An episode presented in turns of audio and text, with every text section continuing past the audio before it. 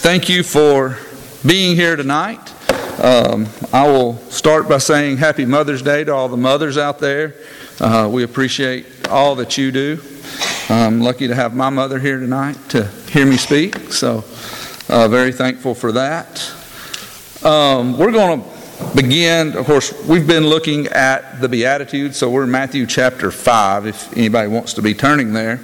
Uh, but the last several months, on the second Sunday night of the month, we've been looking at the Beatitudes. We, of course, you've got the Sermon on the Mount that runs from Matthew chapter 5 all the way through chapter 7, but the Beatitudes are found there at the beginning of chapter 5. And we've looked at several of those over the last few months. But tonight, uh, we're looking at Matthew chapter 5, verse 7, where it says, Blessed are the merciful, for they will be shown mercy. And that's the NIV. The King James Version says, Blessed are the merciful, for they shall obtain mercy. So it pretty much says the same thing.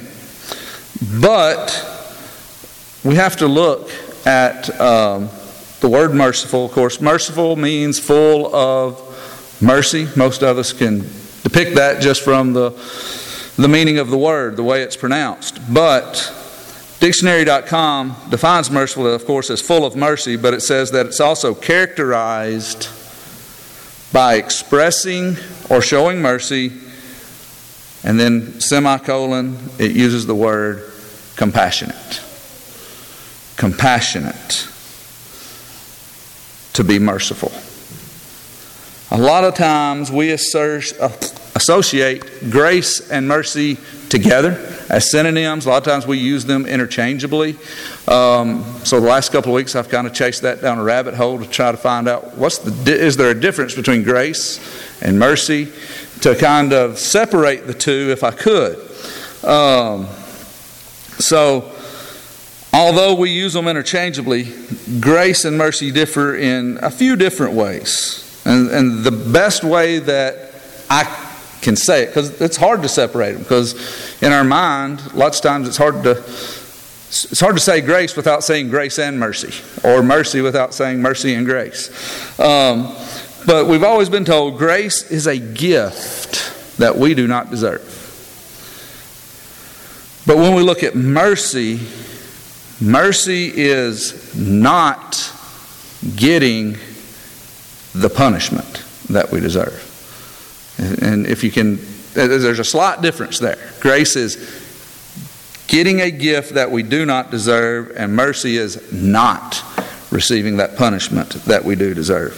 So, um, again, going to the dictionary, grace is defined as courteous goodwill, which is mean, which means it's not asked for, it is not deserved, but it is given freely.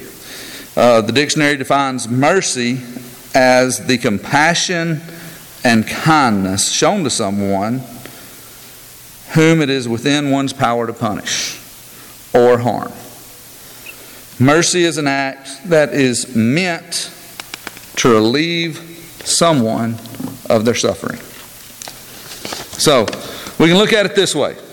If someone was trying to break in and rob your house, and you later found out that that thief was, you found out who it was, and then found out they were in a desperate uh, situation. They, were, they weren't trying to harm you, they weren't trying to harm your belongings. But instead of calling the police and turning them in or turning them over to be prosecuted or whatever, and you kind of pardoned them that's mercy. It was within your power to have them punished. But you decided not to do that. That was mercy. Um, but before he left, you decided this guy's having a hard time. You decided to help him out, gave him some money or food or whatever to get through. That's grace. So, if, if that can kind of help us separate the two. Um, we're showing grace by giving, giving him things that he did not necessarily deserve, but um, we were showing mercy by not having him prosecuted or punished in that act. It is possible, or I believe it is possible, to show grace without mercy, but I contend that it's hard to show mercy without having grace. Because if it's in our hearts to not have someone punished, not only are we having mercy there, but we're also giving them a gift that they don't deserve as well. So, um, if that makes sense to you, that I'll say it again, that it is possible to show grace without mercy, but I don't think that it's possible to show mercy without grace. When we're showing mercy, we're also being compassionate and giving someone or something that compassion and courteous goodwill that's not necessarily deserved. So, going back, blessed are the merciful, for they will be shown merciful. So, how can we be merciful? How can we be merciful to others? Now, I've got, I think, three different ways I've got down here that we can be merciful. There are way more than three ways. I, th- I searched, I think I Googled, ways to be merciful. One list gave me 50 something ways, another list gave me 15 ways. Another, I just kind of picked three of the big ones that encompassed most of the things on that list. But no, this is not a comprehensive list of ways that you can be merciful. These are kind of the three easiest ways to be merciful to others. The first one I have down is to be forgiving. Um, within the Sermon on the Mount, when Jesus was teaching about prayer, Matthew chapter 6, in verse 12, he has in there to forgive our debts as we forgive our debtors. Um, symbolizing or, or, or, telling, making it known that um, we need to forgive others if we expect to be forgiven. Part of the mercy that we're able to receive is through that forgiveness of sins that, that Jesus provides to us. Um, I'm reminded also, uh, if you want to go to Matthew chapter 18, the parable of, of those the, the servants.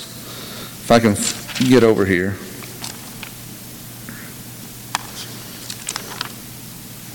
Matthew chapter 18 and verses 23 through 35. That's a fairly lengthy reading, but I'm, I'm going to read it. It's about the, the servants that the king forgave this one servant this in this large amount of money, and then this same servant went and somebody owed him a small amount and he did not uh, forgive him. He was shown mercy, but then he did not show mercy um, to, to those around him. But Matthew 18, beginning verse 23. Therefore, the kingdom of heaven is like a king who wanted to settle accounts with his servants. As he began the settlement, a man who owed him 10,000 bags of gold was brought to him. Since he was not able to pay, the master ordered that he and his wife and his children and all that he had be sold to repay the debt. At this, the servant fell on his knees before him. Be patient with me, he begged, and I will pay back everything. The servant's master took pity on him, canceled the debt, and let him go. So, this man, the king, showed this man mercy. He canceled his debt. He, he, gave, he, he relieved him of his suffering. He um, he showed him that compassion that, that was needed to, when it was in his power to punish him for not being able to pay the debt. But verse 28 But when that servant went out, he found one of his fellow servants who owed him a hundred silver coins. He grabbed him and began to choke him. Pay back what you owe me, he demanded. His fellow servant fell to his knees and begged him, Be patient with me, and I will pay it back. But he refused. Instead, he went off and had that man thrown in prison until he could pay the debt. And when the other servants saw what had happened, they were outraged and went and told their master everything that had happened. Then the master called the servant in. You wicked servant, he said, I canceled all the debt of yours because you begged me to. Shouldn't you have had mercy on your fellow servant just as I had on you? In anger, his master handed him over to the jailers to be tortured until he should pay back all that he owed. So this man was shown mercy, but then in turn, he did not show mercy to others. One of the ways, of course, for us to be merciful is to be forgiving. Whether it's we, we, when we forgive others, we show that compassion instead of showing retaliation or punishment for something that someone's done to hurt us. The second way I've got for us to be merciful is to do good to those who have hurt you. But of course, in order to do this, you got to forgive them first, or you're not going to be able to probably do that good to them. Jesus teaches this concept constantly throughout his ministry. And even more so during the same during the same Sermon on the Mount. Go back to Matthew chapter 5, verses 38 through 48. Another kind of lengthy reading, but Jesus is teaching to be teaching us here to be forgiving and not to seek revenge. Matthew 5, 38, beginning. You have heard that it was said, eye for an eye and tooth for a tooth, but I tell you, do not resist an evil person. If anyone slaps you on the right cheek, turn to them the other cheek also. And if anyone wants to sue you and take your shirt, hand over your coat as well. If anyone forces you to go one mile, go with them two miles. Give the one who asks you, and, and do not turn away from the one who wants to borrow from you. You have heard that it was said, Love your neighbor and hate your enemy. But I tell you, love your enemies and pray for those who persecute you, that you may be children of your Father in heaven. He causes his sun to rise on the evil and the good, and sends rain on the righteous and the unrighteous. If you love those who love you, what reward will you get? Are not even the tax collectors doing that? And if you greet only your own people, what are you doing more than others? Do not pagans do that? But he tells them in verse 48 Be perfect, therefore, as your heavenly Father is perfect. Again, he's teaching us to be forgiving. Go that extra mile. Do good to other people. Even, even if it's somebody we think may not deserve it, or that the world may think they don't deserve this good, or that this, that, or whatever the case may be we can always be able to do good to others and show them mercy. The next way that I've got is to hold our tongue. Sometimes it's something that we don't always do the right way, or I, I don't. Sometimes I hold my tongue, sometimes I get myself in trouble by not holding my tongue. But we don't always have to say what may be on our mind. Most of the time, we're better off if we don't speak at all especially if we're in a passionate, whether it's an argument or discussion or whatever you want to call it. Sometimes we get caught up and we start talking without thinking first. Um, and sometimes we hurt other people by doing that. Um, we must understand that everyone has their own their own viewpoints on different subjects or topics, but sometimes when we open our mouths, it's because we're not trying to it's, it's because we're trying to hurt someone or to prove them wrong, or in this cases, I'm trying to prove my side to be right. So, whenever we're speaking, we must question our motives. And a lot of times, when I want to prove someone wrong or call them out because I know I know something about them that everybody else in in the room may not, um, have to ask ourselves would making those comments, especially in front of other people, do any good? Or is it going to cause harm? Or would posting these comments online, is it going to do more harm? Or is it going to do more good? Sometimes we have to be merciful and just keep those comments to ourselves because a lot of times they're going to cause more harm than good or stir up more anger or stir up more other people to, to do different things. Sometimes I've held my tongue, sometimes I have. Sometimes I've had to walk away. Um, and sometimes we have to wait until it's the right place or time to make those comments. It may be better to make those comments in private with somebody one on one than it is to put them out in front of everybody. But sometimes we can be merciful to people by holding our tongue and not telling everything that we know. Um, next way or the last way I've got down is to be merciful to others is by helping others. We've mainly looked at mercy as showing compassion upon someone that we have the authority to punish. But part of the definition of mercy also includes to relieve others of their suffering. So, lots of times we're showing mercy on people when we are helping them, if they're whether they're suffering or having a hard time or whatever the case may be. But by helping those in need, we're helping to relieve some of their suffering. And there's many, many, many ways you can do this. Again, this is not a comprehensive list of ways that you could help others or ways that you can be merciful to others. But, you know, helping the needy is one way. Helping pitch in at the House of Hope. Helping someone complete a task.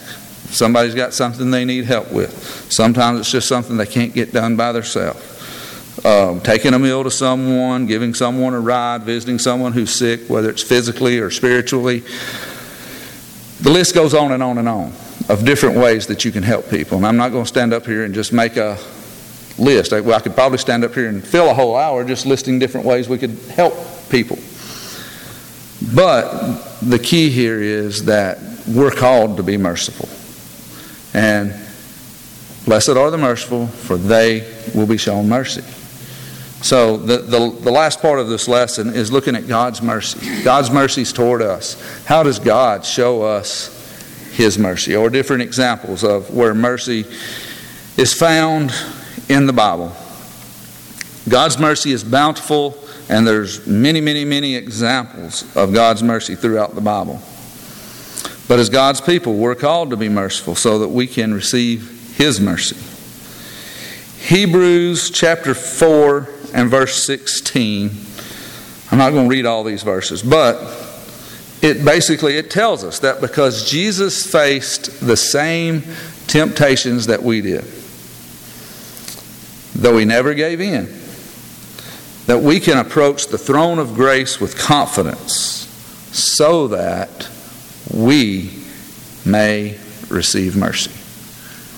We're told that we can approach that throne of grace with confidence so that we can receive mercy.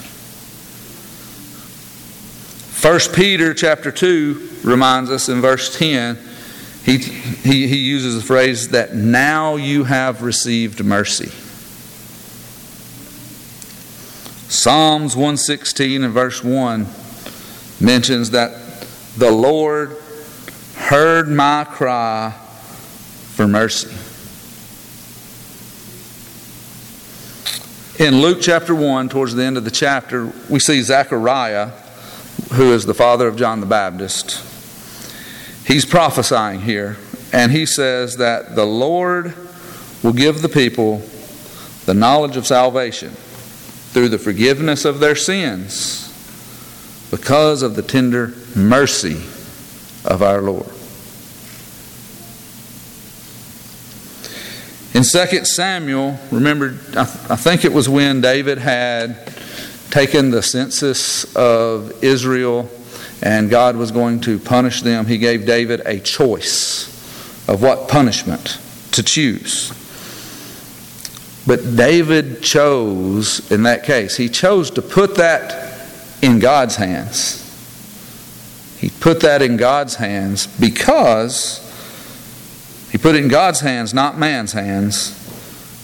As David said, For his mercy is great. His mercy is great. Titus chapter 3 and verse 5 tells us that he saved us not because of the righteous things we have done, but because of his mercy. And in 1 Timothy chapter 1 verse 13 Paul said, "Even though I was once a blasphemer and a persecutor and a violent man," Paul said, "I was shown mercy." So God's mercy is there for Paul says, even when he was a blasphemer and a persecutor and a violent man, we know Paul held the coats of the men who stoned Stephen, that Paul still received forgiveness he received that mercy from God. And every one of us could make a list it goes on and on and on. If we, we put a chalkboard up here and just started making a list, we'd probably be here all night listing the different, different ways that God has shown mercy to other people or to us. But the greatest example of God's mercy is Jesus paying our debt on the cross. Most of us knew and saw where this was going.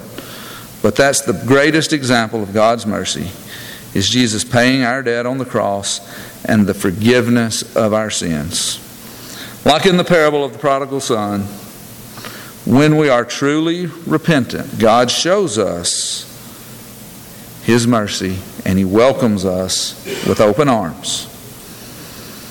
The Hebrew word for mercy translate, translates into love even when we stray. God's love for us, or God loves us, and He yearns for us to repent so He can extend His mercy to us.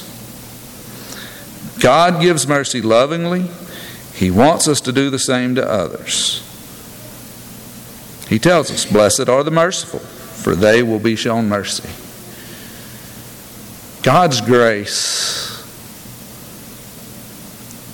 allows us to be forgiven of our sins. God's grace allows us to look to that home in heaven. His mercy does not his mercy keeps us or can keep us from being thrown into that fire of everlasting punishment. But his grace and mercy combined together from His love combined with all that is the best thing that any of us can ever experience. And I know this has been relatively short here tonight, but I hope you've got something, at least you can distinguish between grace and mercy, maybe. Um, but maybe you're here tonight and you just need our prayers, or you need us to pray with you or for you. Maybe you're here tonight and you haven't found God's mercy.